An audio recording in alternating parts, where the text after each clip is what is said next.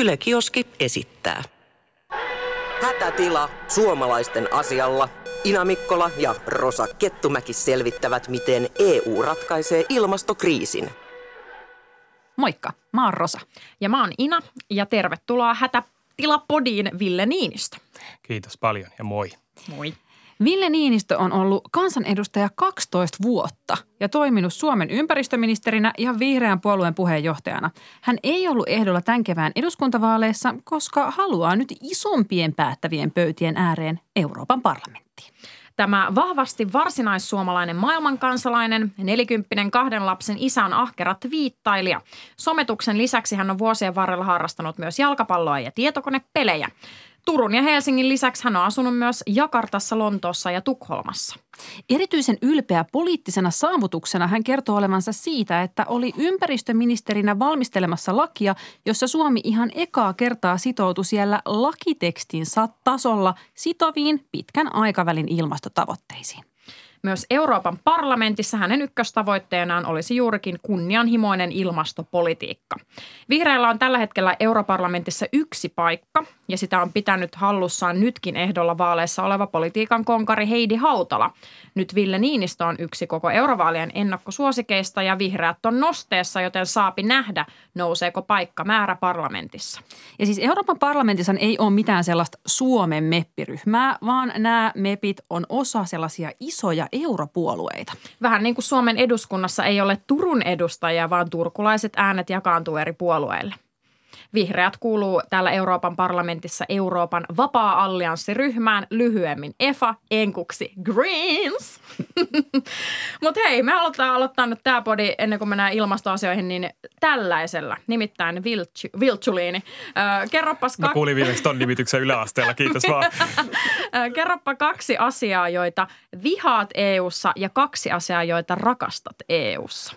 Mä aloitan positiivisena ihmisenä rakkauden kautta. Eli, eli mä oon sitä sukupolvea, kun Berliinin muuri murtui ja Suomi liittyy EU-hun ja, ja vapaa liikkuvuus lisääntyi, niin mä oon käynyt 90-luvun lopulla Erasmus-vaihto-opiskelijana Lontoossa ja kiertänyt selkäreppuselässä ympäri Eurooppaa ja käynyt teknopileissä. Eli ihmisten vapaus on kaikkein suuri rakkaiden Euroopassa. Ja toinen on, toinen on ihmiset.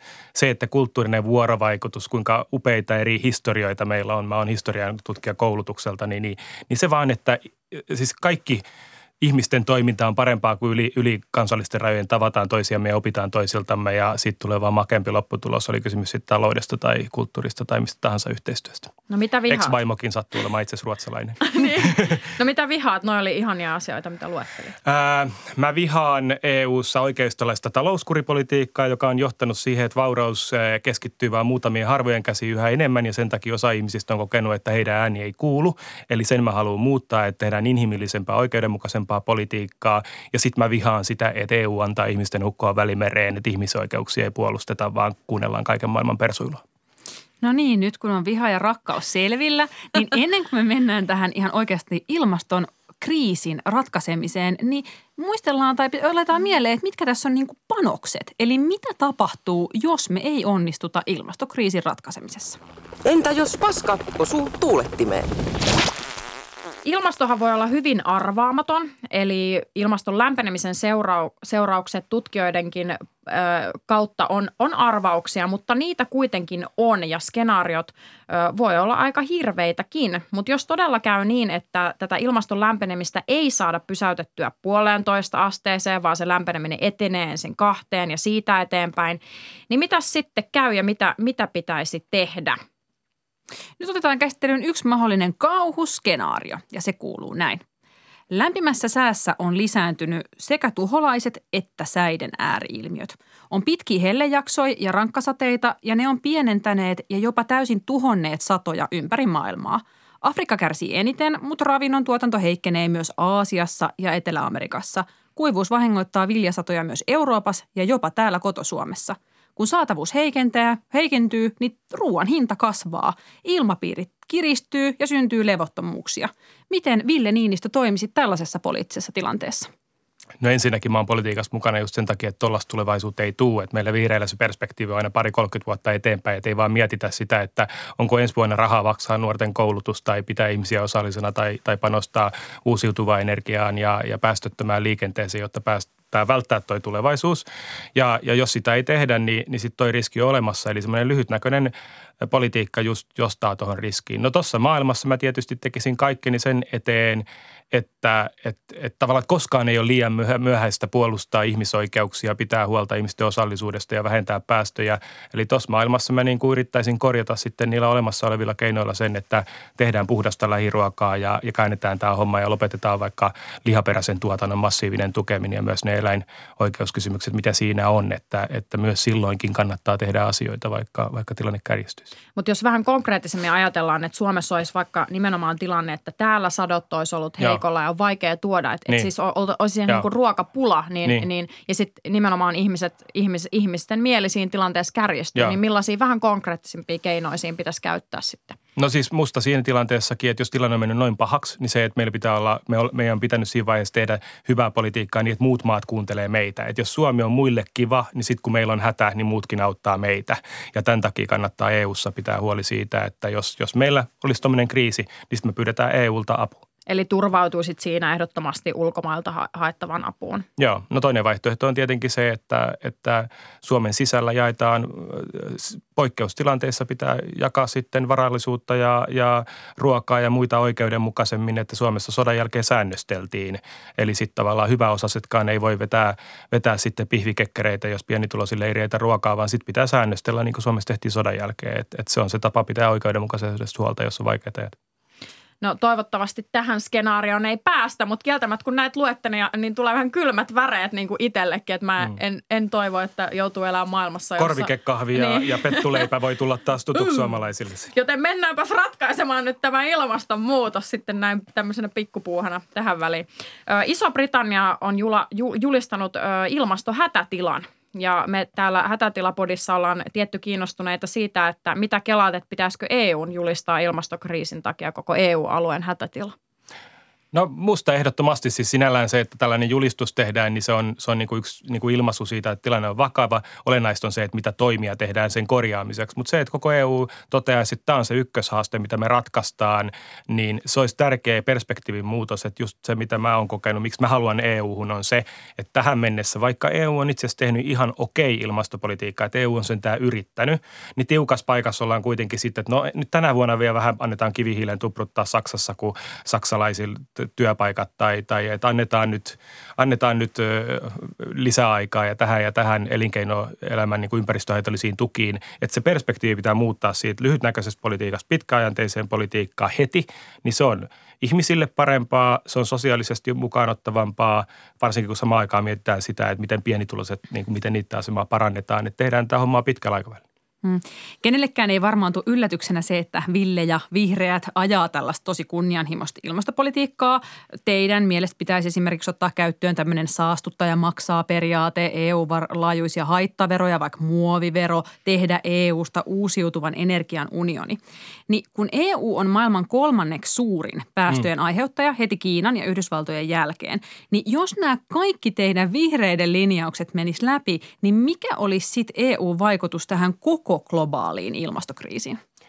No kyllä EU pystyy omilla päästövähennyksillään tekemään sen. Pitää muistaa, että meillä on myös se historiallinen taakka, että länsimaat on aiheuttanut historiallisesti valtaosan ilmaston lämpenemisestä. Nyt Kiina ja Intia tällä hetkellä niiden päästöt on kasvanut voimakkaasti ja meillä on laskenut. Me ollaan jo päästy alaspäin, mutta että me pystytään ehkä vähentämään – seuraavan kymmenen vuoden aikaa 5 prosenttia kaikista maailman päästöistä, jos EU me tehdään kaikki kunnianhimoiset toimet. Ja 5 prosenttia on tosi paljon. Se merkitsee heti monta asteen kymmenystä ilmaston lämpenemisen vähentämistä. Luuletko, että se vaikuttaisi myös siihen Kiinaan ja vaikka Yhdysvaltoihin, jos Joo. EU rupeaisi tekemään tuollaista? No siis mä oon ollut ilmastoneuvottelu sitten neuvottelemassa Suomen puolesta ja myös EUn, EUn, EU neuvottelee yhdessä, niin se on itse asiassa aika kivaa siellä nähdä, että kuinka paljon Suomenkin ääni kuuluu enemmän – jos me ollaan osa EUta, niin porukalla yritetään hoitaa näitä ongelmia kuntoon, niin, niin Kiinan laiva alkaa jo kääntyä isosti. Kiinassa on paikallinen ekokatastrofi ja mä haluaisin ehkä korostaa ilmastonmuutoksen lisäksi se, että, että maailmassa on niin kuin luonnonvarojen ylikulutuksen takia niin kuin saasteet pilaa vesiä, ne pilaa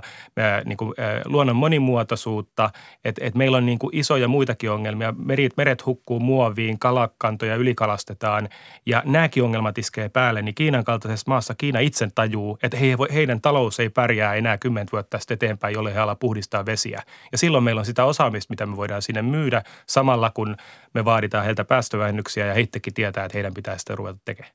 Niin, välillä se jopa aika yleinenkin kaanon saattaa olla se, että et ei, ei, tota, ei se, mitäs me kun ei, ei tuo Kiina ja Mutta se on vanhentunut läppä, koska Kiina on tehnyt jo itse asiassa viisi vuotta panostanut, eh, niillä on viiden vuoden panostusohjelma niin kuin tuhat miljardia dollaria ilmasto- ja vesistöpäästöjen vähentämiseen. Se on no, iso panostus. Sitten jos ajatellaan ihan täällä tota, Euroopan sisällä, niin, niin tietenkin voisi ajatella, että teidän näkökulmasta ongelmana tässä on tietenkin se, että te ette yksin saa päättää Joo. ihan täysin näistä asioista.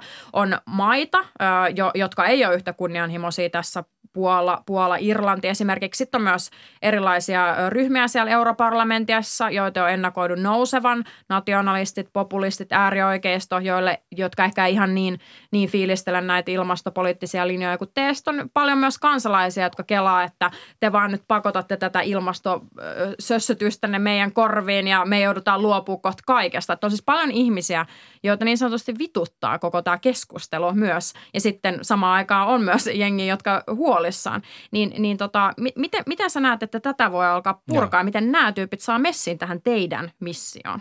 No musta se iso asia on se, että tämä on vähän tyypillinen, että on niin kuin kriisi, niin, niin paniikissa ja kriisitilanteesta osa ihmisistä niin kuin alkaa sekoilee, osaamaan silleen, että tämä ei ole mun kriisi, hoitakaa itse, mä pelastan oman perseeni ja lähden tästä pois. Mutta ongelma on se, että meillä ei ole muuta maapalloa. Meillä on tämä yksi maapallo, niin perseilijätkään ei voi lähteä pois, vaan ne elää edelleenkin jatkostella samalla maapallolla.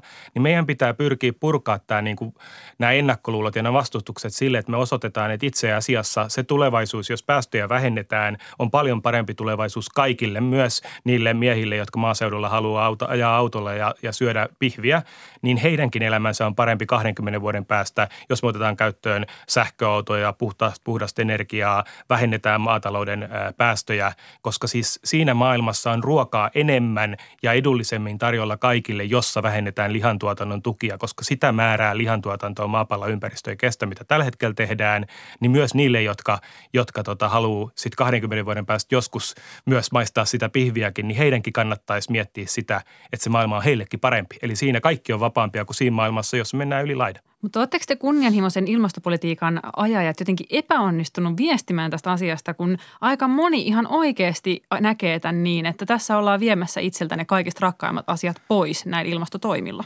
Öö, mä oon yrittänyt aina olla silleen, että, että mä haastan poliitikkoja ja päättäjiä. Niillä on paljon, niitä, joilla on paljon valtaa ja sanon, että syy miksi ilmastopolitiikassa ei ole, tai ilmastonsuojelussa ei onnistuttu on niin kuin päättäjien ja poliitikkojen vika.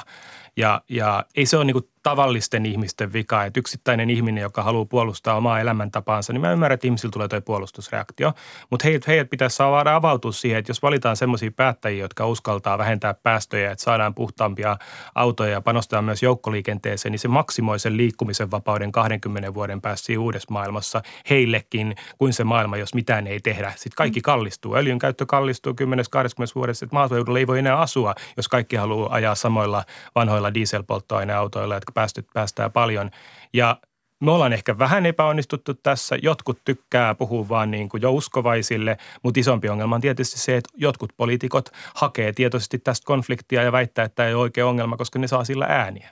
No, mutta hei, mikä olisi se kaikista tärkein päätös, mikä nyt täällä europarlamenttikaudella pitäisi siellä nimenomaan Euroopan parlamentissa Joo. tehdä, johon niin voisi oikeasti saada sen parlamentin enemmistön mukaan ja mikä sitten myös oikeasti vaikuttaisi ratkaisevasti tähän ilmastokriisiin?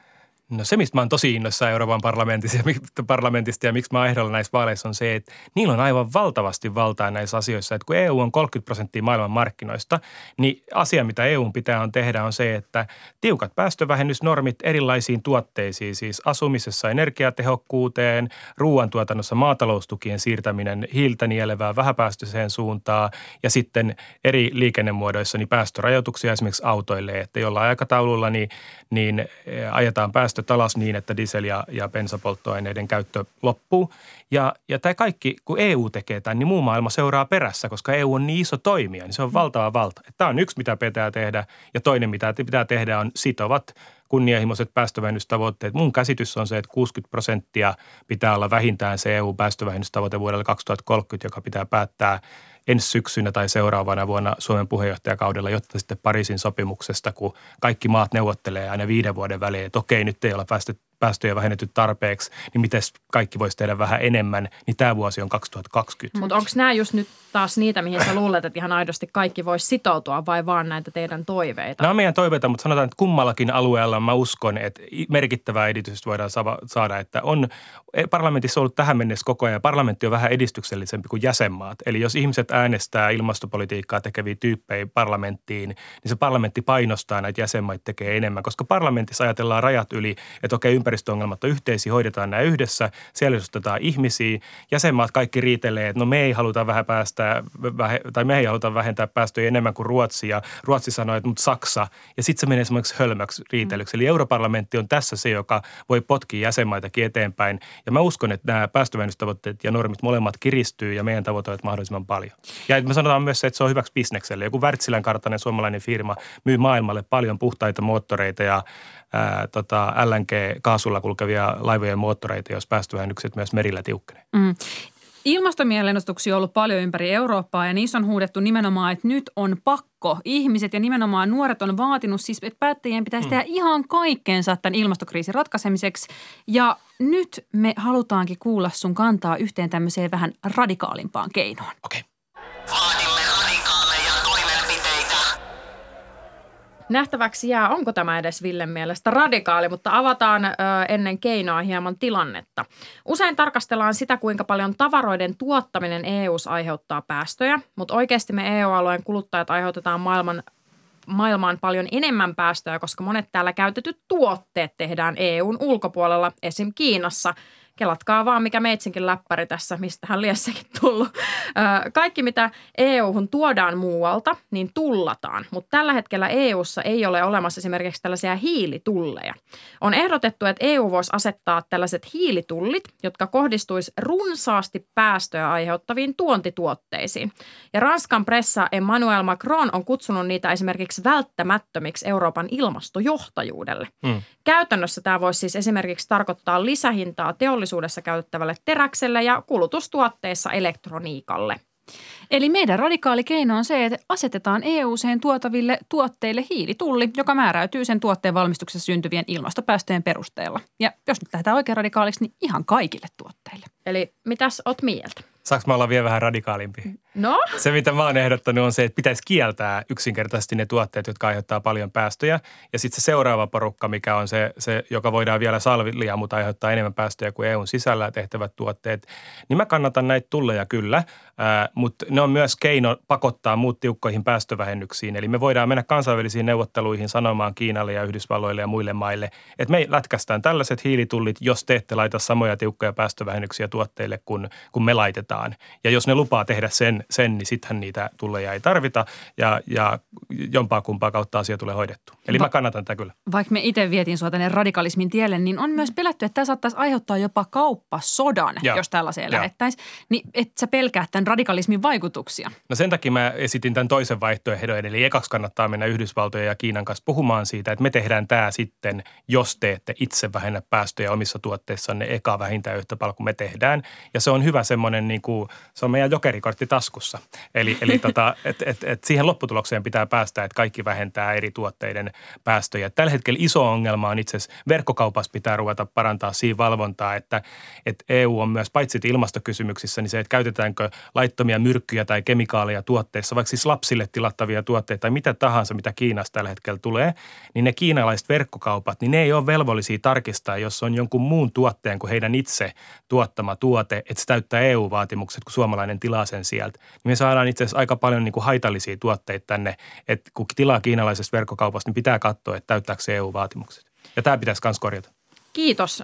Selkokieltä, selkopuhetta ja tässä on kuultu todella monia eri rat- ratkaisuja, mikä on siis upea. Ei ainakaan näistä keinoista puutetta. Sitten on vaan kyse siitä, että mitä duunataan, josta onkin hyvä mennä meidän viimeiseen osiomme. Tässä edessämme sinulle laitamme taulun, jossa lukee hashtag ilmastolupaus ja toiveenamme olisi, että kirjoittaisit siihen yhden henkilökohtaisen lupauksen ja myös Euroopan tason lupauksen. Ja samalla kun siinä liidulla kirjoitat, niin voisit sitten kertoa, että mitä sä sinne kirjoittelet ka- ka- kaan ja meillä on siinä rajallinen tila, että et voi sitten mitään niin kuin liian pitkiä tarinoita rupeaa rustailemaan, mutta jotakin, jotakin sellaista henkilökohtaista ja sitten isompaa Euroopan tasolla. Joo, mielestäni keksi ehkä vielä vähän radikaalimpia radikaaleja keinoja, kun nämä ei tunnu sit olevan kuitenkaan niin koettelevia. Joo, ei ollut. Ville oli niinku itse radikaalimpi kuin me kelattiin. Mutta, mutta, mutta kysehän onkin tästä se, että radikaaliin voi määrittää äh, niinku sanana ja asiana sellaiseksi niinku nykytilanteeseen mm. nähden. Se ei välttämättä sitten loppujen lopuksi olekaan radikaali, mutta se on vaan erilainen kuin nyt. Ja kyllä mä uskon, että Euroopasta löytyy myös sellaisia poliittisia toimijoita, joiden mielestä kaikkien tuotteiden kohdalla laitettava hiilitullin esittäminen on, on aika radikaalia. Kyllä. no mitä siellä t- syntyy, syntyy kirjoittelussa? Joo, mä kirjoitin tähän omasta henkilökohtaisesta puolesta, että mä kompensoin liikkumiseni aiheuttamat päästöt. Eli kun tällä hetkellä vielä se, että käyttää autoa tai, tai lentokonetta tai, tai liikkuu jollain, joka aiheuttaa päästöjä, niin tällä hetkellä se ei näy siinä hinnassa, ei makseta lentoveroa tai muuta. Mm. Mä haluan varmistaa, että se tulisi Suomeen ja EU-hun, mutta niin kauan kuin sitä ei ole, niin mä kompensoin kaikki, kaikki päästöt yksilötasolla. Hyvä. Ja Siinä sitten, selkeä ja Euroopan tason lupaus. Ja Euroopan mikä? tason lupaus on se, että mä teen kaikkeni